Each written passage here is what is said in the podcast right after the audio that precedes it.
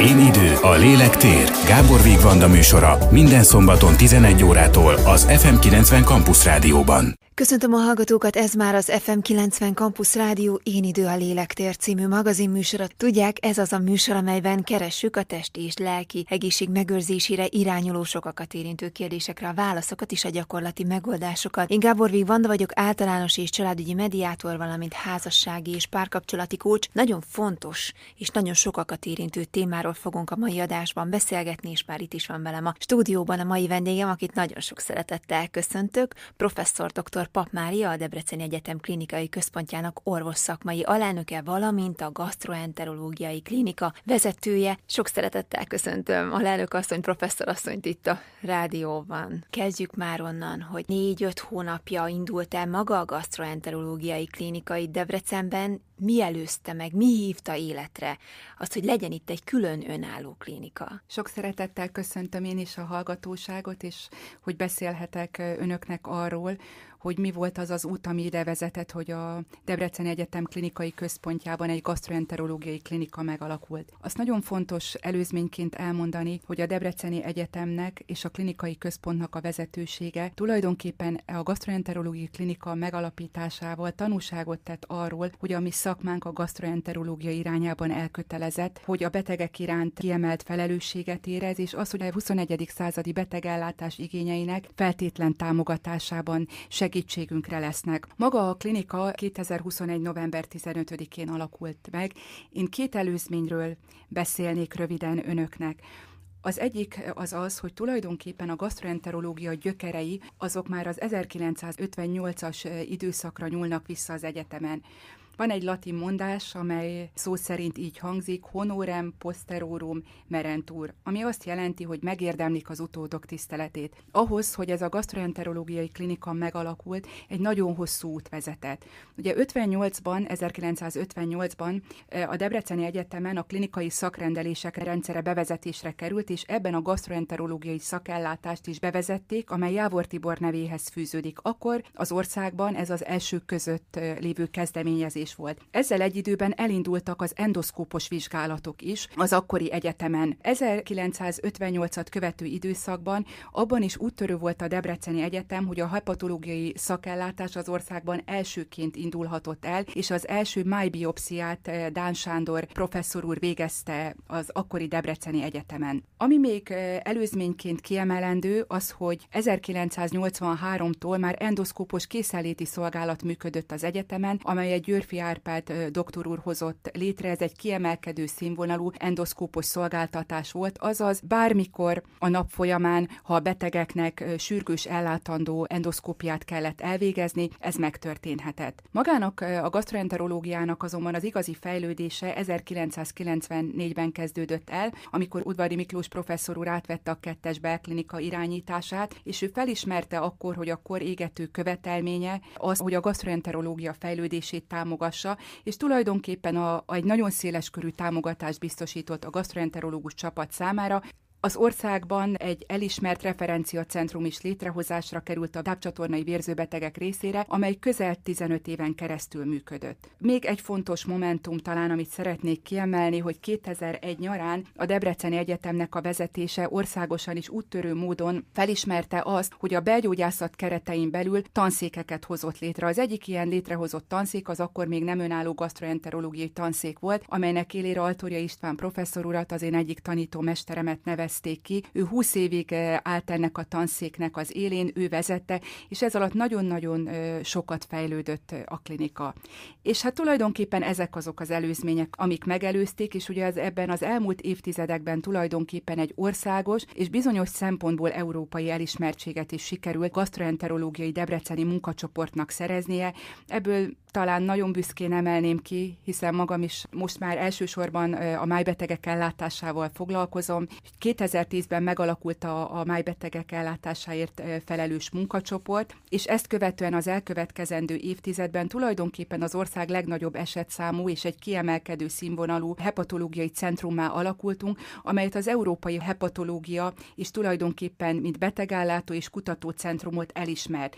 Két nagy mérföldköve van ennek a fejlődésnek, 2016-ban az Európai Májkutató Társaság a kelet-közép-európai régióból elsőként akreditálta a mi hepatológiai centrumunkat referenciacentrumnak a krónikus májbetegek ellátásában, majd 2019-ben az Európai Referenciahálózat ritka májbetegségek centrum akkreditációt is megkaptuk. Azt mondtam a bevezetőbe, hogy nagyon sok mindenkit érint a maga a gastroenterológia. Mi a tapasztalat? Ez alatt a négy-öt hónap alatt mennyi páciens sikerült a klinikán fogadni, ellátni, és ön hogyan látja, valóban mennyire népbetegség esetleg a, a gastroenterológia, mennyire került be a köztudatba az elmúlt évtizedekbe, hogy nagyon fontos, hogy mit teszünk, hogy hogyan táplálkozunk, hogy mennyire vagyunk tisztában azzal, hogy mi történik oda bent. Azt nagyon fontosnak tartom kiemelni, hogy a belgyógyászati disziplinák közül a kardiológiát követően a gastroenterológiai legnagyobb esetszámú disziplina tulajdonképpen a teljes belgyógyászati beteganyagnak több mint a 15 a gastroenterológiai problémával fordul Debreceni Egyetemre. Én inkább azokat a számokat mondanám el, amik a 2019-es évet jellemezték, hiszen akkor még a COVID járvány előtt egy sokkal objektívebb képet tudunk mutatni arról, hogy milyen sok beteg volt az, akit el kellett látnunk. Abban az időben a belgyógyászati klinikán tulajdonképpen a Debrecen területéről érkező belgyógyászati betegek ellátása történt, illetőleg természetesen a harmadik progresszivitási szintnek megfelelően az észak-alföldi régióból is érkeztek betegek, de tulajdonképpen akkor, amikor mi még csak a gastroenterológia egy részét tudtuk ellátni, hiszen akkor egy 25 tágyas osztályát rendelkezésünkre, most ennek a kétszerese, abban a belgyógyászati intézetben 2500 fekvőbeteg került ellátásra. Ezek csak a fekvő betegek. Emellett a két kampusz gastroenterológiai szakrendelése 40 ezer gastroenterológiai és hepatológiai problémával küzdő beteget látott el egy év alatt, és összesen 17 ezer endoszkópiát végeztünk el. Ebben a felső tápcsatornai, alsó tápcsatornai endoszkópiák, a különleges endoszkópos vizsgálatok, mint a vékonybél endoszkópos vizsgálat, az endoszkópos tágítások, a különböző szondáknak a behelyezése, a kapszula endoszkópia mind-mind benne vannak. Én azt gondolom, ezek a számok önmagukért beszélnek, tehát a gastroenterológiai csapat mind a két kampuszon dolgozik, és nagyon-nagyon nagy számú beteget látunk el. Ezek hatalmas számok egyébként. Korosztály, hogy lehet esetleg behatárolni, függe a korosztálytól, hogy, hogy valakinek gastroenterológiai problémája lehet, vagy igazából nincs korosztály, én azt mondanám, hogy tulajdonképpen mi egy nagyon széles korosztályjal találkozunk, hiszen bizonyos típusú gastroenterológiai betegségek életkori halmozódást mutatnak. Ebből csak kiemelnék egy példát, például a gyulladásos bélbetegségek, ami, ami korunkban egyre növekvő problémát okoz a krombetegség, a kolitis ulceróz, ez elsősorban a fiatalabb életkorban kezdődik el, de természetesen a betegeket végigkísérjük az ő útjukon, a betegség útjukon. A daganatos betegségek inkább az ötödik hatodik évtizedben kerülnek előtérbe. Tehát azt tudjuk mondani, hogy a korai felnőtt kortól az egész idős akkorig minden korosztályból látunk el pácienseket. Prevenció. Hogyan lehet ezt az óriási számot esetleg életmóddal javítani, megelőzni? Miket tudnak tanácsolni azoknak a betegeknek, akik eljutnak oda önökhöz?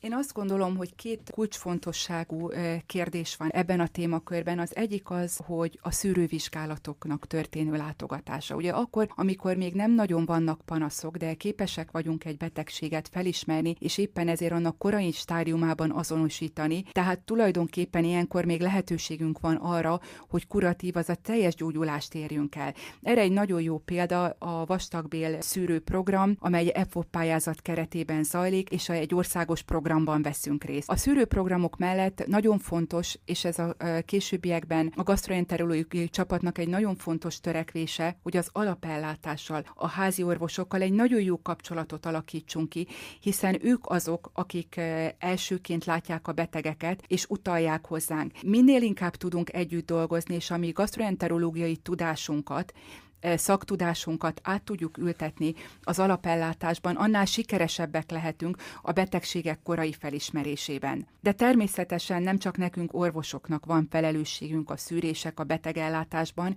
hanem a lakosságnak is. Tehát a tudatos étkezés, a mozgás nem szegény, hanem gazdag életmód, tehát a sportnak a szeretete, a minél több időt a, a szabad térben töltsünk, legyenek hobbiaink, tehát minden olyan, olyan tevékenység, ami arra irányul, hogy abban nagyon stresszes, nagyon megpróbáló világban, amiben élünk, abból ki tudjunk szakadni. Ez nagyon sokat segítene abban, hogy mi kevesebb beteggel találkozhassunk, hiszen a stressz az egyrészt a meglévő betegséget súlyosbítja, és bizony bizonyos problémákat akár indukálhat is a reflux betegségek kialakulásában, de akár a gyulladásos bélbetegségekben is a stressznek egy fontos szerepe van. Mennyire van jelentősége az önök szakmájában a holisztikus gondolkodásnak? Én azt gondolom, hogy nagyon fontos. Egy példát szeretnék kiemelni. Ugye a jövőbeni terveinkben szerepel az, hogy Magyarországon a, az előre haladott májfibrózis, akár májzsugor szűrésére nem létezik szűrőprogram. Egy ilyen szűrőprogram indítását fogjuk a jövőben tervezni. Tehát megtalálni a betegeket az előtt, ami előtt még tünetet okozna a betegség, viszont ha ezt a betegséget megtaláljuk, akkor feltétlenül az orvosi gyógyszeres kezelésen kívül nagyon sok minden másra is szükség van, hogy a betegségnek a rosszabbodását megállíthassuk, illetőleg abban visszafordítható folyamatokat indíthassunk el, és például a zsírmáj, amely egy népbetegség, egy nagyon jó példa erre, hiszen ott Amellett, hogy mi a betegséget felfedezzük, követjük, és a szövődményeket így próbáljuk kiszűrni, illetőleg a betegeket kezelni, mozgásterápiát kell bevezessünk, táplálásterápiára van szükség, akár hogyha evés problémákról van szó, akkor pszichológus bevonásával. Tehát azt gondolom, hogy mi gastroenterológusok a, a táplálkozástudományhoz, mozgástudományhoz, a lélekhez értő kollégáink nélkül nem fogunk tudni hatékonyan segíteni. Maradjunk egy picit a lélek szónál. Mennyire vagyunk hajlandóak változtatni a rossz szokásokon? Ön mit tapasztal, hogyha megy egy beteg, és elmondják, hogy máshogyan kellene táplálkozni, többet kellene mozogni, kevesebbet kellene stresszelni, kicsit jobban oda kellene figyelni magára, meg tudjuk tenni? Én azt gondolom, hogy igen. A magának a, a szakrendeléseken is a kollégák részéről is, de én nyilván leginkább a saját, saját tapasztalataimat tudom itt most megosztani. Én amikor egy orvosi probléma előtérbe kerül, mindig meg szoktam kérdezni azt a, azt a környezetet, amelyben ez kialakul. Az életmódot, a táplálkozást, a mozgást, és mindig arra buzdítom a pácienseimet, hogy többet kell mozogni, rendszeresebben kell mozogni. Nagyon fontos, hogy odafigyeljünk az étkezésre, nagyon fontos az, hogy tudjunk kikapcsolódni, legyenek hobbiaink, legyen olyan, amikor ebből a nagyon-nagyon nehéz stresszes időszakból ki tudunk szakadni, és nekem nagyon pozitív tapasztalataim vannak. De akár, hogyha egy példát említenék, ugye a májbetegség szakrendelésen gyakran találkozunk alkohol problémával küzdő páciensekkel, ami szintén népbetegség Magyarországon. Én és a kollégáim 2016-ban részt vettünk egy európai programba, ahol tulajdonképpen a májzsukorban szenvedő betegeknek az ellátásán, az akut ellátásán, a gondozásának a javításán dolgoztunk, és abban az időszakban is, és most is nagyon különös hangsúlyt fektettünk arra, hogy segítsünk a pácienseknek abban, hogy ha már kialakult egy májbetegség, akkor egy szigorú alkoholtilalom kerüljön bevezetésre.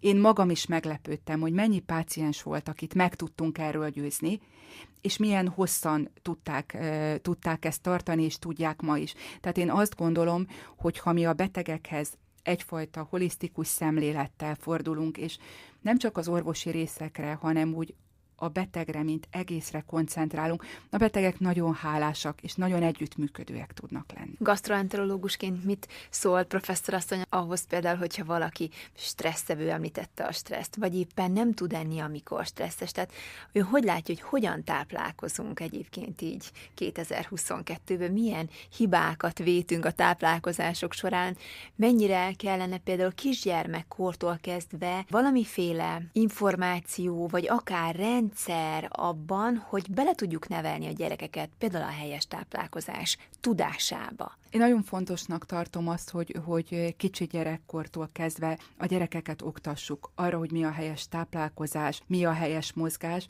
és ezt ne csak oktassuk, hanem a gyakorlatban számukra meg is mutassuk. Mert az, hogy felnőjön egy olyan generáció, aki egészségesebben táplálkozik, és a mozgásgazdag életmód az, amit szeretni fog, a sportnak a szeretetét, ezt úgy gondolom, hogy leginkább persze bármely életkorban el lehet, és el is tudjuk kezdeni, hiszen, hiszen a, az ember képes változni. Én ebben nagyon hiszek. Tehát ez nem életkorhoz kötött, hogyha megkapjuk a kellő információt, a kellő motivációt, hogy változtassunk.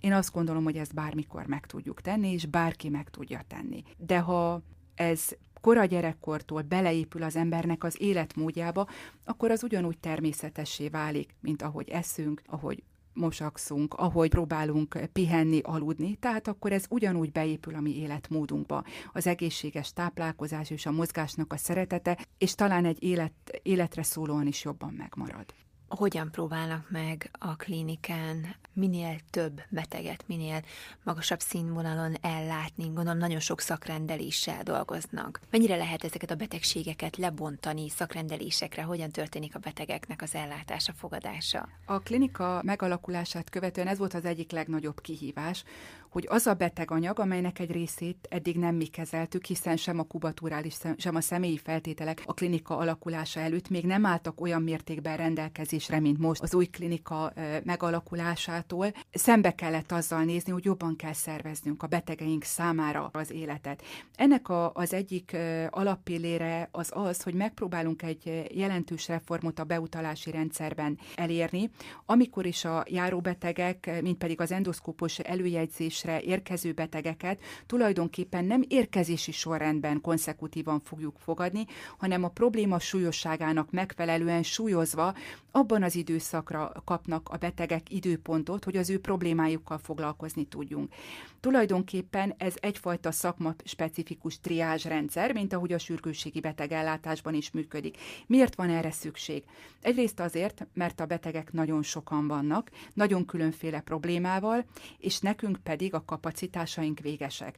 Tehát az, hogy mi hatékonyan és jól tudjuk ellátni a betegeket, ez egy elengedhetetlenül fontos újítási rendszer volt. Tulajdonképpen ez a triázsrendszer, amit mi most bevezettünk, ez egy magyar viszonyokra adaptált, Nyugat-Európában és Kanadában már nagyon jól működő rendszer.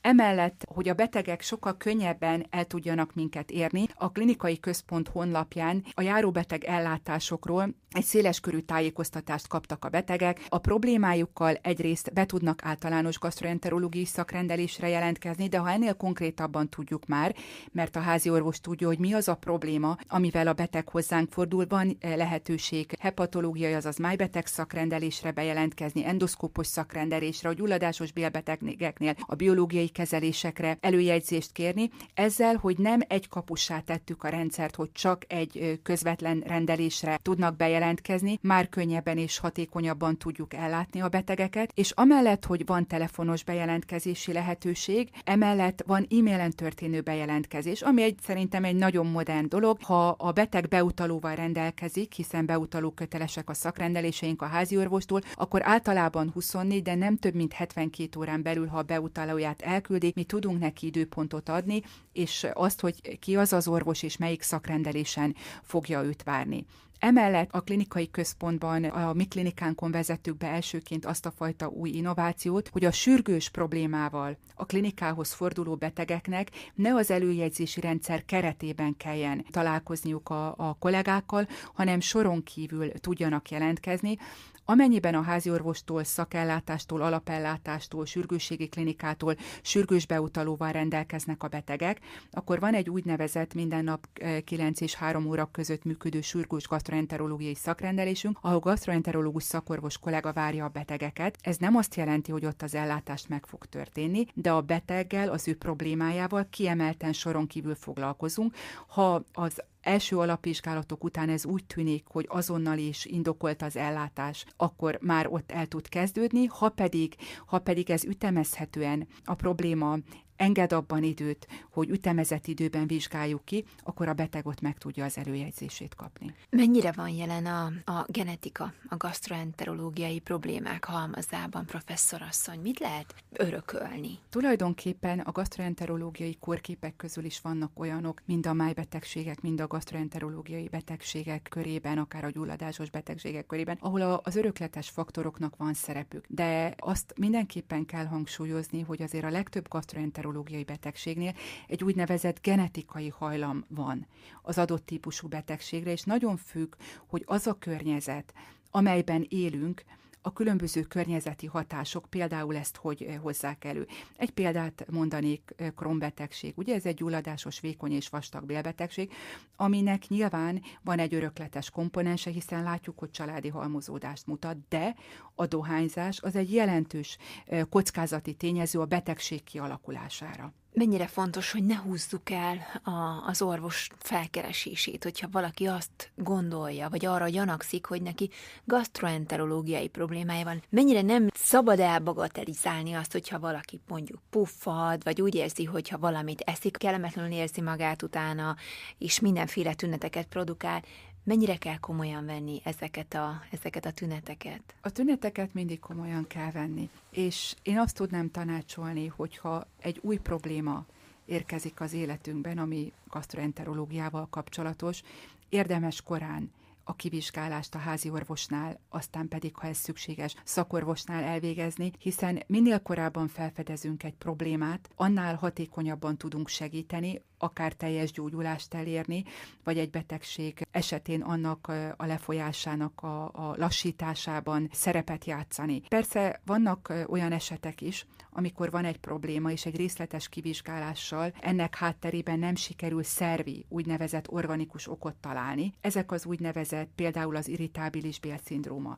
De ezek mind-mind kizárásos diagnózisok, tehát addig, amíg a beteg egy adott panaszával a kivizsgáláson nem megy végig, nem tudjuk biztonsággal azt mondani, hogy nincs egy olyan komoly gastroenterológiai probléma, amely bármiféle endoszkópos beavatkozás, gyógyszeres kezelést tenne szükségesé, ezért azt tudom javasolni, ha gastroenterológiai probléma, problémát tapasztalnak a betegek, akkor forduljanak a háziorvoshoz, aki segíteni fog az alapvizsgálatok elvégzésében, és ezt követően meghatározni, hogy a betegnek valóban szüksége van-e gastroenterológusra, vagy milyen típusú gastroenterológiai kivizsgálásra, és ezt követően a szakellátásban sok szeretettel várjuk a betegeket. Mennyire nem kell egyébként félni ezektől a vizsgálatoktól, ezektől a beavatkozásoktól?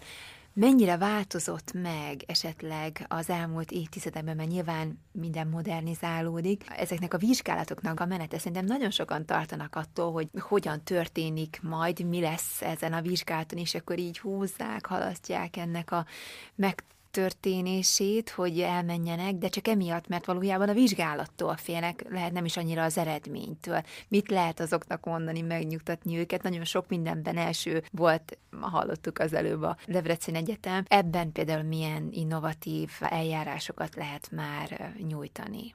Ami kevésbé drasztikus esetleg, fájdalommentes. Az egy kulcspont, hogy a beteg a szakorvossal találkozzon, és a szakorvossal beszélje meg, őt kérdezze meg arról, hogy az a vizsgálat, amit számára terveznek, mivel jár. Nagyon gyakran találkozom azzal a szakrendelőben, amikor egy beteg számára akár felső tápcsatorna endoszkópiát, vagy alsó tápcsatornai endoszkópiát javasolok, hogy a betegek félnek, vonakodnak. De természetesen ilyenkor, hogyha a beteget részletesen tájékoztatjuk arról, hogy mi hogy fog történni, és őt megnyugtatjuk, hogy ezt számára el tudjuk olyan módon végezni, hogy a lehető legkevesebb kellemetlenséggel járjon. A betegek általában megnyugszanak, és, és nagyon jól sikerül ezeket a vizsgálatokat kivitelezni. Természetesen a gastroenterológiában több olyan vizsgálat is van, amely azért teljesen fájdalommentesen nem végezhető el. Azonban ma már nagyon sok eszközünk van arra, sok lehetőségünk van arra, hogy ezeket minimális kis kellemetlenségekkel a betegek át tudják tulajdonképpen vészelni, és én úgy érzem, hogy a, a vizsgálatok után a betegek nagyon elégedetten távoznak, és nagyon sokszor hangzik el, hogy ha ő ezt tudta volna, hogy ez ilyen egyszerűen és könnyen fog menni, és igazából ez nem is annyira kellemetlen, mint ő gondolta, akkor már előbb jött volna. Nagyon fontos, hogyha félelmek vannak bennünk, kétségek vannak, akkor azzal beszéljük meg, aki ebben valóban szakember. Tehát lehet, lehet hogy nem biztos, hogyha a sorstársaktól való tájékozódást vesszük a legfontosabb, legfontosabbnak. Persze nagyon fontos, hogy tájékozódjunk a hozzátartozóinktól, ismerőseinktől, akinek ilyen típusú vizsgálatai voltak, de én azt gondolom, hogy az a mérvadó, amennyire egy szakorvos el tudja magyarázni azt, hogy mi várható, és a beteg igényeihez is már nagyon sok mindent tudunk igazítani.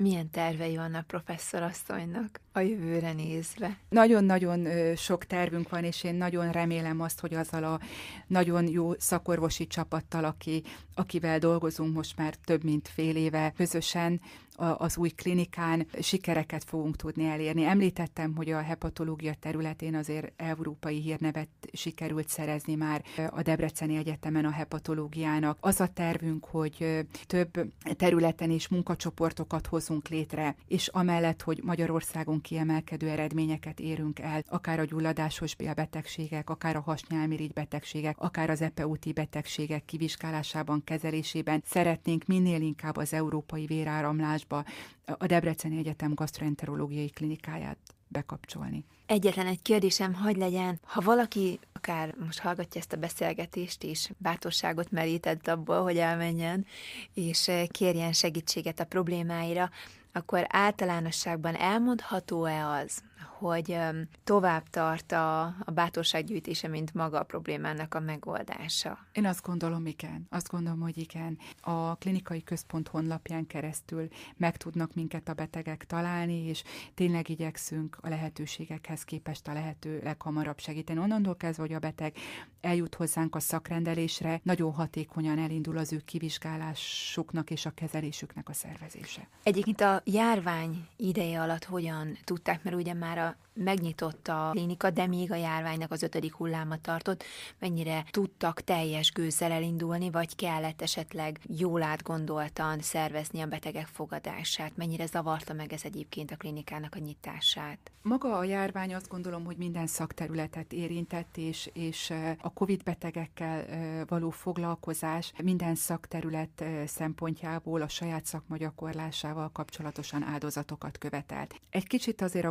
gastroenterológia ez alól azért kivétel, mert például a Nagyerdei Kampusz gastroenterológiai csapata gyakorlatilag a járvány alatt is majdnem teljes erővel tudott működni. Ugyanakkor a Kenézi Gyula Kampusz gastroenterológiai csapata nagyon sokat segített a járvány során az ottani betegek ellátásába, ezért az ottani endoszkópos tevékenységek és a szakrendelések egy részét a klinikai központ Nagyerdei kampuszán dolgozó csapatnak kellett átvállalni, ami miatt természetesen azért picit hosszabb várakozási idő, torlódás volt, de, de próbáltuk a járvány alatt is amennyire lehetett hatékonyan és gyorsan a betegeket ellátni. Ezek a torlódások már meg is szűntek. Teljes erőbedobással működik a gastroenterológia. Én nagyon sok erőt és jó munkát kívánok Önöknek, kevesebb beteggel, mert nagyon nagy számot említett professzorasszony. Nagyon szépen köszönöm, hogy itt volt, és hát majd várjuk vissza, hogy ezek a bizonyos munkacsoportok, ahogyan megalakulnak, is elindulnak, hogy arról a tapasztalatokról is majd beszélgetni tudjunk. Köszönöm, hogy itt volt. Én is nagyon köszönöm a hallgatóknak, hogy velünk voltak, és bátran keressenek minket, ha problémájuk van. Kedves hallgatók, ennyi volt már az Én idő a lélektér című magazinműsor itt az FM 90 Campus Rádión. Ha lemaradtak volna a beszélgetésről, akkor vissza tudják hallgatni a műsor Facebook oldalán és YouTube csatornáján, illetve a Spotify-on is. Ha pedig kérdésük van akár ezzel a témával kapcsolatban, akkor feltehetik nekünk az én időkukat fm90.hu-ra írják meg, és egy hét múlva újra várom Önöket. További kellemes rádiózást kíván a szerkesztő műsorvezető Gábor Vigvanda. Én idő, a lélektér. Gábor Vigvanda műsora minden szombaton 11 órától az FM90 Campus Rádióban.